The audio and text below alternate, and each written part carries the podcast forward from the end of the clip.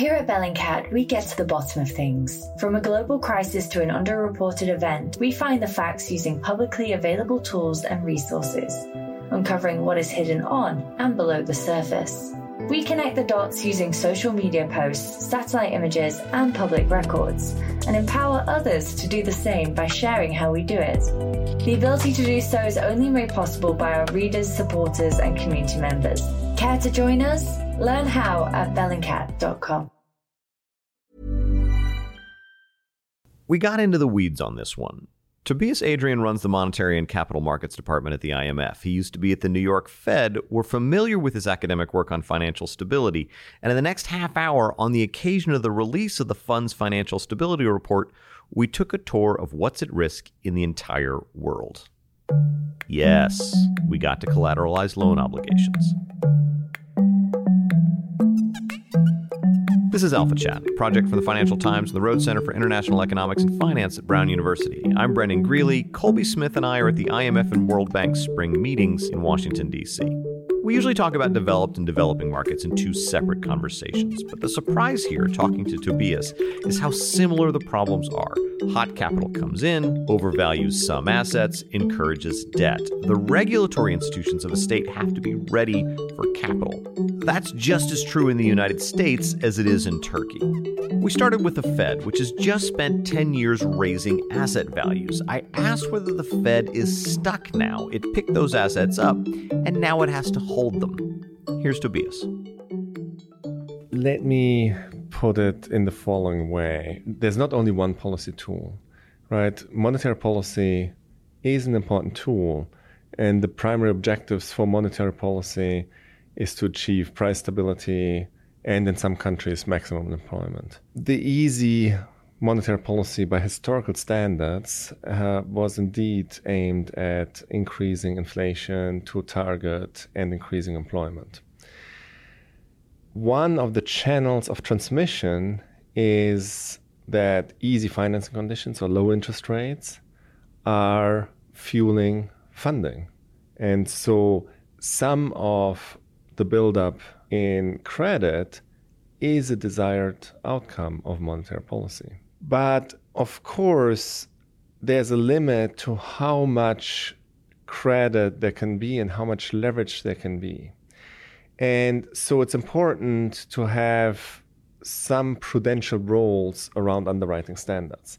And indeed, we see that in the banking sector, where prudential standards have been tightened after the global financial crisis, and where banks have always been regulated uh, to make sure that they have enough capital relative to their borrowing, their other borrowing, so that leverage is constrained. For corporations, what we have seen is that on average, leverage has gone up. And perhaps more worrisome, there are some pockets, some weak tail in the corporate sector where leverage has increased quite dramatically. And so the question we are raising is whether that could be dangerous in a downturn. And so it's not only rollover risk, which is what you're mentioning. So some of those companies might have a problem to roll over, but it's also that some of those companies could be downgraded or they could fail because they have very high leverage. So they could run out of capital if a bad shock hits. And so basically, our policy advice is to put some prudential tools around the rise of corporate leverage. So we've been focusing on the now traditional lever of monetary policy of quantitative tightening or easing, when in fact it's actually the supervisory role of the central bank, which should be addressing this problem right now? Well, in different countries, you have different setups. So, um, in the US, the Federal Reserve is one of the banking supervisors, and there are other banking supervisors, such as the FDIC and the OCC, as well as state supervisors. So, the Fed has a supervisory role. But the Fed also has some system wide uh, goal of financial stability, of preserving financial stability. That's explicitly written in Dodd Frank. Now, the Fed doesn't necessarily have all the tools to make sure that the system is safe. And this is where the tension arises. And you can see that in 2015, when the Fed actually started to use supervisory guidance to constrain the leverage of leveraged loans at the origination stage because most leverage loans, not all, but most leverage loans are originated by banks. Now, they don't end up holding those leverage loans. They originate them and then they sell them. What the guidance said is even if you sell those loans, you should make sure that leverage is not too high. So it had a macroprudential goal with a macroprudential tool. The General Accounting Office, GAO, came and said that the Fed was no longer allowed to do that because supervisory guidance should not be used for macroprudential purposes. And so as a result, now the Fed actually doesn't have a, a goal for the system wide macroprudential underwriting standard, say in the leveraged loan market or in other corporate credit markets. And, and on that point with leveraged loans, um, I mean, because they're not being held on bank balance sheets, does that mean that we don't need to worry about the systemic ramifications of them? Well, I would still worry for a number of reasons. So, number one, leveraged loans are to some extent moved into CLOs. There they're tranched, and some of those tranches, such as the triple B tranches uh, or the triple A tranches, do end up on bank balance sheets.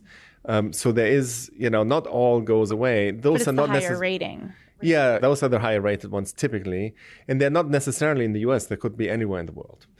So that's number one. Now, of course, in general, the banks are fairly well capitalized.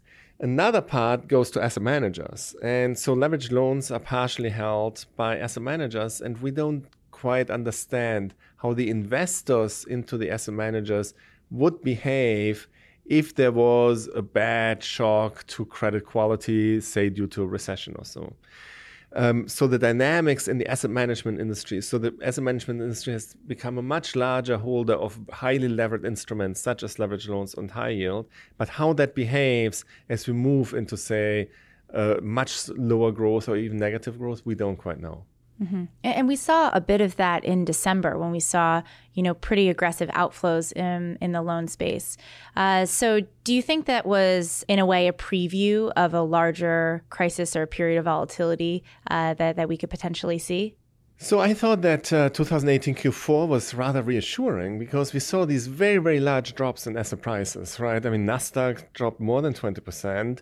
Credit spreads widened both in leverage loans and high yield and emerging markets by 100 or even more than 100 basis points. So these are very, very stressed uh, environments, yet we didn't see systemic issues. It's mm. true the leveraged loan market dried up, there was no longer issuance, but we didn't see a distress of major players or even small players, right? It was just sort of like asset prices moved down and then they moved back up, and the system was pretty resilient. So I thought that was actually rather reassuring. Having said that, anecdotal evidence talking to market participants said that by the end of December, market liquidity was very, mm-hmm. very thin. So mm-hmm. it was it had become a very one-sided market. It left a lot of us with the impression that the Fed, though it would never say so explicitly, felt a responsibility to prop up financial markets. So I wouldn't put it uh, in quite that way. I think what happened is that downside risks to growth increased dramatically in the fall. So that, say, over the next year, there was more and more risk of a disorderly downturn, like a hard landing. And I would say that what the Fed did was a risk management approach to monetary policy, something that you know, Yellen and Bernanke had already talked about many times. And so I think what they did was to take out some of the downside risks to growth. And that in turn was possible because inflation was still below target. So there was room for monetary policy to be easier relative to what had been priced in. I, I want to talk a little bit about Europe. We've been focusing a lot on Italy, uh, but there's a detail um, in this report that that sort of jumped out at me, which is that there's a concern in the report about the interplay between banks and sovereign bonds. Uh, that banks are buying the sovereign debt of their own countries, right? And obviously, that's a cycle that can deteriorate. And we watch that cycle deteriorate uh, in in real time in a catastrophic way about ten years ago. Um, and so then there's this quote that says domestic government bond portfolios of banking systems are large relative to assets in several countries: Belgium, Italy, Portugal, and Spain. It may just be that they have higher yield, but it also may be uh, that they're risk weighted at zero. So that was precisely the issue And it seems like with everything that has happened, all of the supervisory mechanisms that have been put in place, it was surprising to read that because sovereign debt is still risk weighted at zero inside the internal risk weighting of the banks, um, that we still have the exact same risk on the books that was a big part of the euro crisis. Yeah, so um, of course, capital in European banks has increased, and the non-performing loan ratios have gone down. So, in overall, bank balance sheets have improved uh, in in in Europe overall, but in some countries, as you mentioned, uh, the exposure of the banks to the domestic sovereign has continued to increase and uh, is at fairly elevated levels. The regulatory risk weights that are applied to those sovereign holdings uh, is set at zero. And there have been discussions at the Basel Committee as to whether that should be changed. Yeah, that feels fixable. Uh, the Basel Committee has not come to a conclusion because there are two sides to this argument. So, on the one side is the prudential point of view, which is that if the sovereign is risky, perhaps you know around the world, in many cases, we see that the sovereign has unsustainable fiscal policies, gets into trouble and if then the banking system is also undercapitalized because of its exposure to the sovereign, that makes crisis that much worse. And that we see again and again, in particular in non G20 countries, in the broader membership of the fund. That happens all the time. So having capital in the banks relative to the sovereign exposure would be good from that point of view. The counter argument is always that, well, that would potentially increase the costs of fund for treasuries. And that's typically the main argument for why these risk weights are not implemented. But one of the things that we've seen all over, with a few exceptions, Italy among them, is that the cost of funding for treasuries consistently goes down unless a specific country, like Turkey, happens to be right now going through a funding crisis.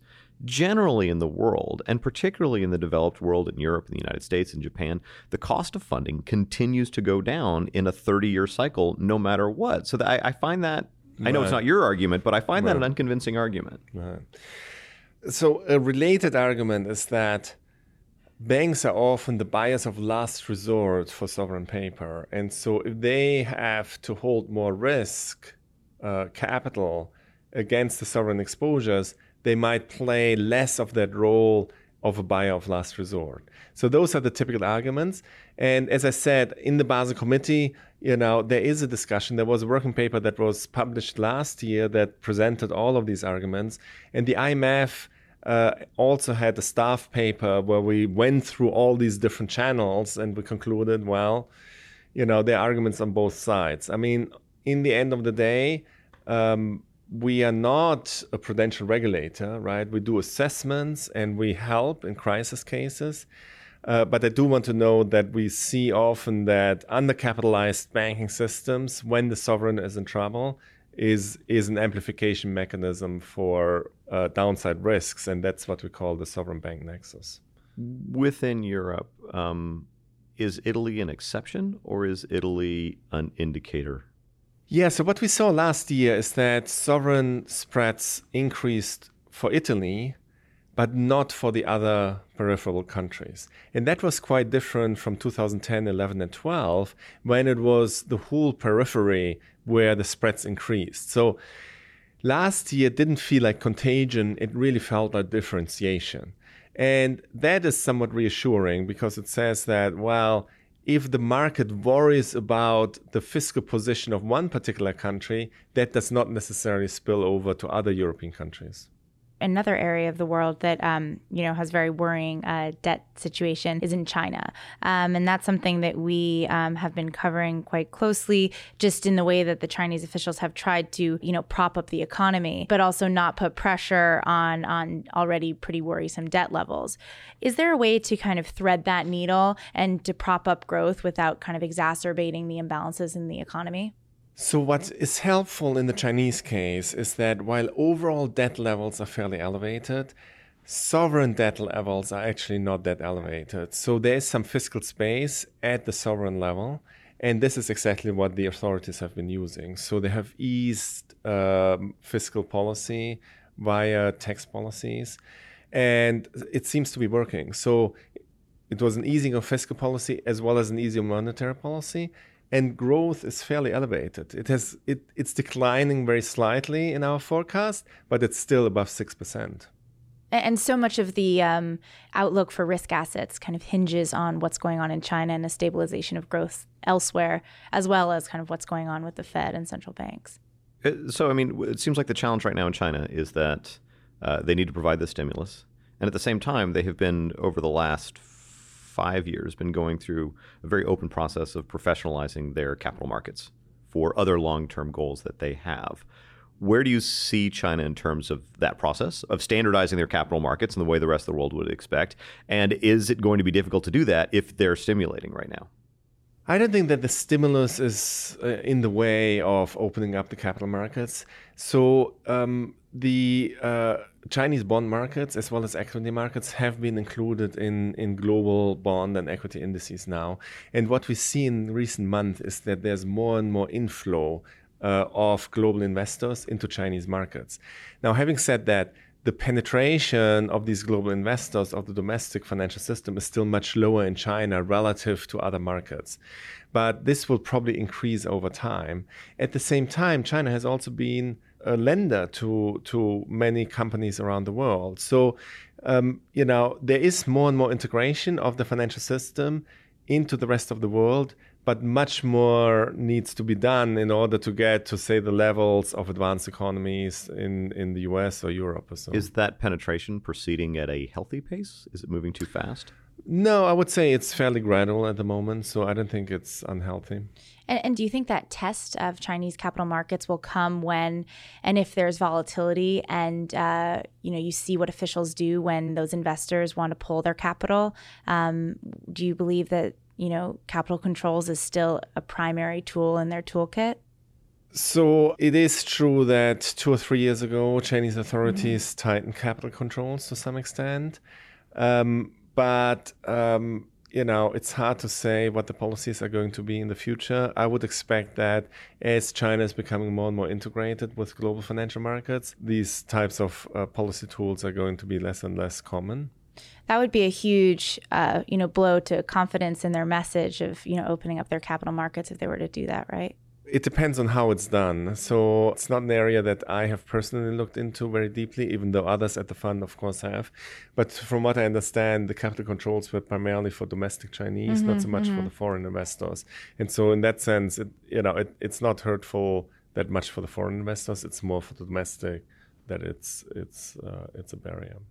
I want, I want to talk a little bit about housing um, because you go into it in great detail in the report. Uh, there's this model in the U.S. and to a lesser extent in Europe as well, where um, if you are a middle class, median salary uh, worker, um, your best hope of picking up a financial asset is to buy a house.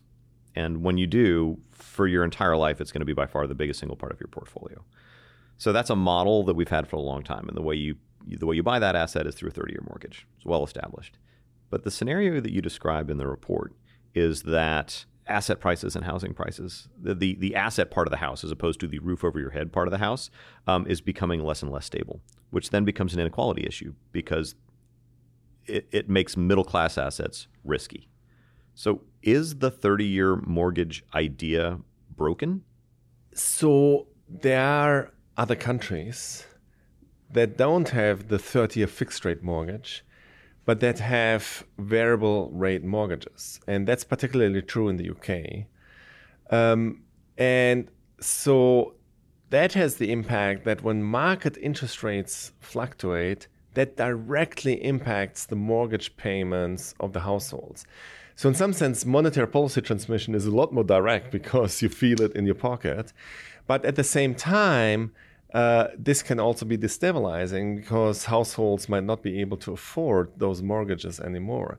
And indeed, when you think back of the subprime mortgage crisis, many of those subprime mortgages were ARMs or some were flexible rate mortgages. And there you saw some of these dynamics playing out where home buyers couldn't afford once interest rates were went up. Now, of course, once the crisis hit, interest rates were lowered, and, and that, that, also, point, I mean, that also then folds into growth because you're also yeah, talking about whole, households that have a much higher marginal absolutely. propensity to spend. Absolutely.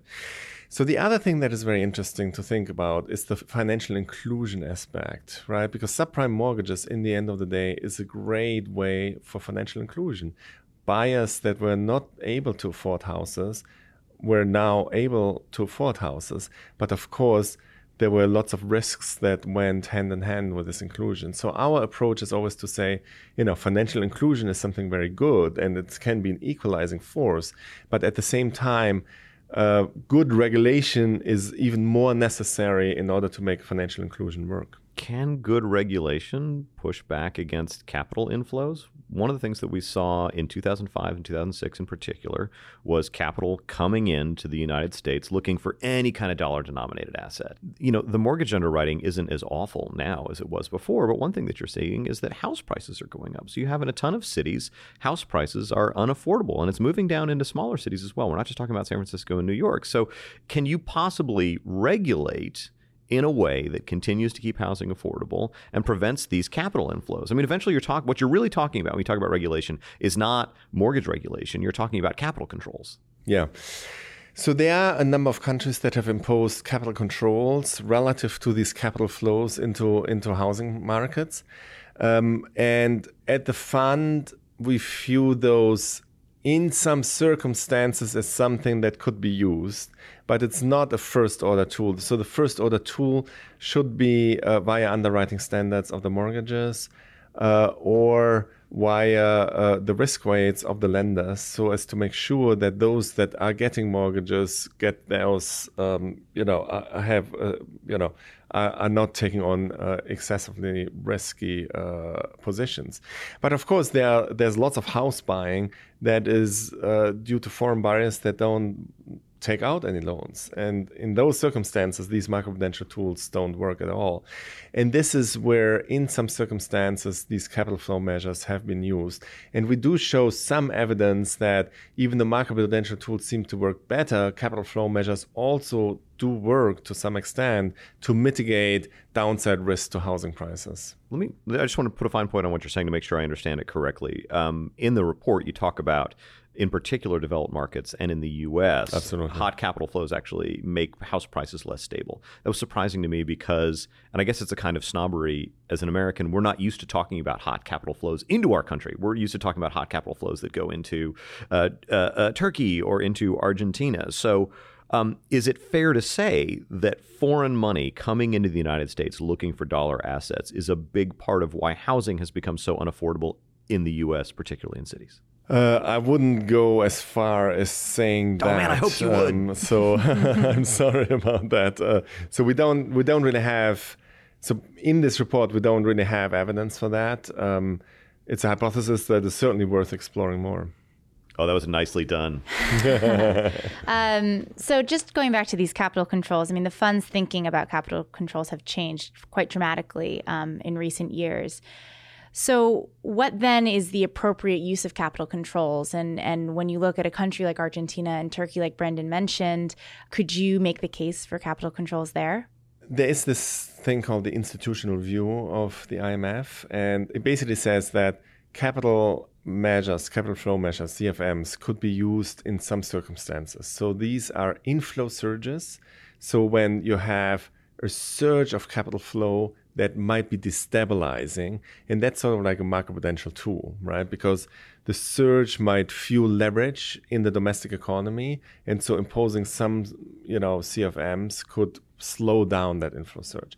Secondly, there can be outflow surges, and you can temporarily impose some sort of measures to slow down the outflow because this might be disorderly and not related to the domestic economy. And thirdly, uh, there can be capital flow measures that have been in place historically. And as you're transitioning, say, from an emerging market to a more developed economy, one would expect that over time those measures would be phased out. But the fund views the measures that have historically been in place as continuing to be in place as being something that is permissible. So you're talking about volumes, but uh, again, and there is the fund view, which changes slowly. But Olivier Blanchard, the right. former chief economist, uh, is now sort of free to talk openly about right. this stuff. And he's he was on this podcast and he drew a distinction between types of capital flows. And he said, look, foreign direct investment, sort of directly investing in a plant in the country, so long as you tightly define it, is vastly preferable to portfolio flows of investors looking at, you know, benchmark bond indexes. So is it possible to also distinguish between types of investments and say these capital investments are good, they help economic growth, these types of investments are destabilizing? I would be a little bit more differentiated than that. So I think portfolio flows can be very useful for countries. But what is important is that there is a sound prudential and macroprudential regulatory uh, setting in place in order to make sure that these uh, portfolio flows are used productively within the country. I would not say that as a general matter, portfolio flows are bad while FDI is good or something like that. I do think we see many countries where portfolio flows can be used for many productive purposes. We're having a broader conversation about different kinds of instability all over the world. And it seems like, as was the case in 2008 9, they're all symptoms of the exact same problem, which is that there's a lot of saving in the world sloshing around looking for return and it's going to move from place to place. And so, in tightening capital controls or looking at macroprudential reg- regulations or tightening mortgage requirements, you're basically you're squeezing the toothpaste tube and the toothpaste is just going to go somewhere else. Is are, are we looking at an unprecedented level of saving as the problem? So, capital flowing around is a good thing. What is the problem is when the domestic economy is not set up to use it in a productive way. And that's true for emerging markets or low income countries as well as for the US, as you pointed out earlier, right? I mean, we had all these capital flows flowing into the US that fueled the subprime bubble. But then the regulatory setup wasn't appropriate to deal with these inflows. And they were fueled into excessively risky areas. So any economy has to put regulations, prudential measures into place to deal with these capital inflows. But once those are in place, then you know capital flows can be very good and productive and useful. So the answer seems like we need to start treating developed economies as just as susceptible to being regulatorily overwhelmed by capital flows as we as we do in developing countries. Absolutely, absolutely. So in countries, say very open economies such as uh, Australia or Canada, um, you know, that are very developed, they do have massive capital flows, but they can deal with that because they have a very flexible, they have flexible markets and they're very well developed financial markets and they have a tight uh, regulatory and prudential system. So it's really you you have to be set up right to deal with the flows, and once you do that, then it's beneficial. Isn't Canada on the verge of a housing crisis? So, in our Article 4s, we have looked at the housing markets uh, in, in great detail, and we are currently in the process of doing an FSAP as well in Canada, where we again look at the housing market in great detail. And it is true that, uh, particularly in some cities such as Toronto and Vancouver, price to earnings ratios are very elevated. And indeed, in this chapter of the GFSR, we show that high price to earnings ratios tend to forecast lots of downside risk. Also, credit to GDP is relatively elevated in Canada. So, um, this Article 4 indeed argues that housing prices are at risk in Canada. But having said that, Canada has a very good regulatory system as well. And so it might well be the case that it can deal with fluctuations in housing prices without systemic consequences. Tobias Adrian, I, I had not expected that we'd make it all the way to Canada in this conversation, but we did. Thank you very much. Yeah, wonderful. Thanks very much for having me. Alpha Chat is produced by Dan Richards at the Rhodes Center for International Economics and Finance and Amy Keene from the Financial Times. Please email us, alphachat at ft.com, for any reason at all. For my part, I'm going to wonder why the value of my home did not shoot up like everyone else's. I blame foreign capital.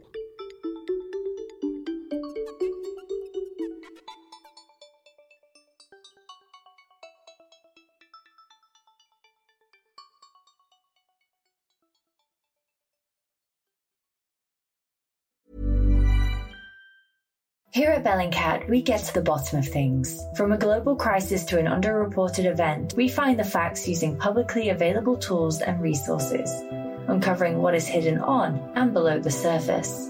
We connect the dots using social media posts, satellite images, and public records, and empower others to do the same by sharing how we do it. The ability to do so is only made possible by our readers, supporters, and community members. Care to join us? Learn how at bellingcat.com.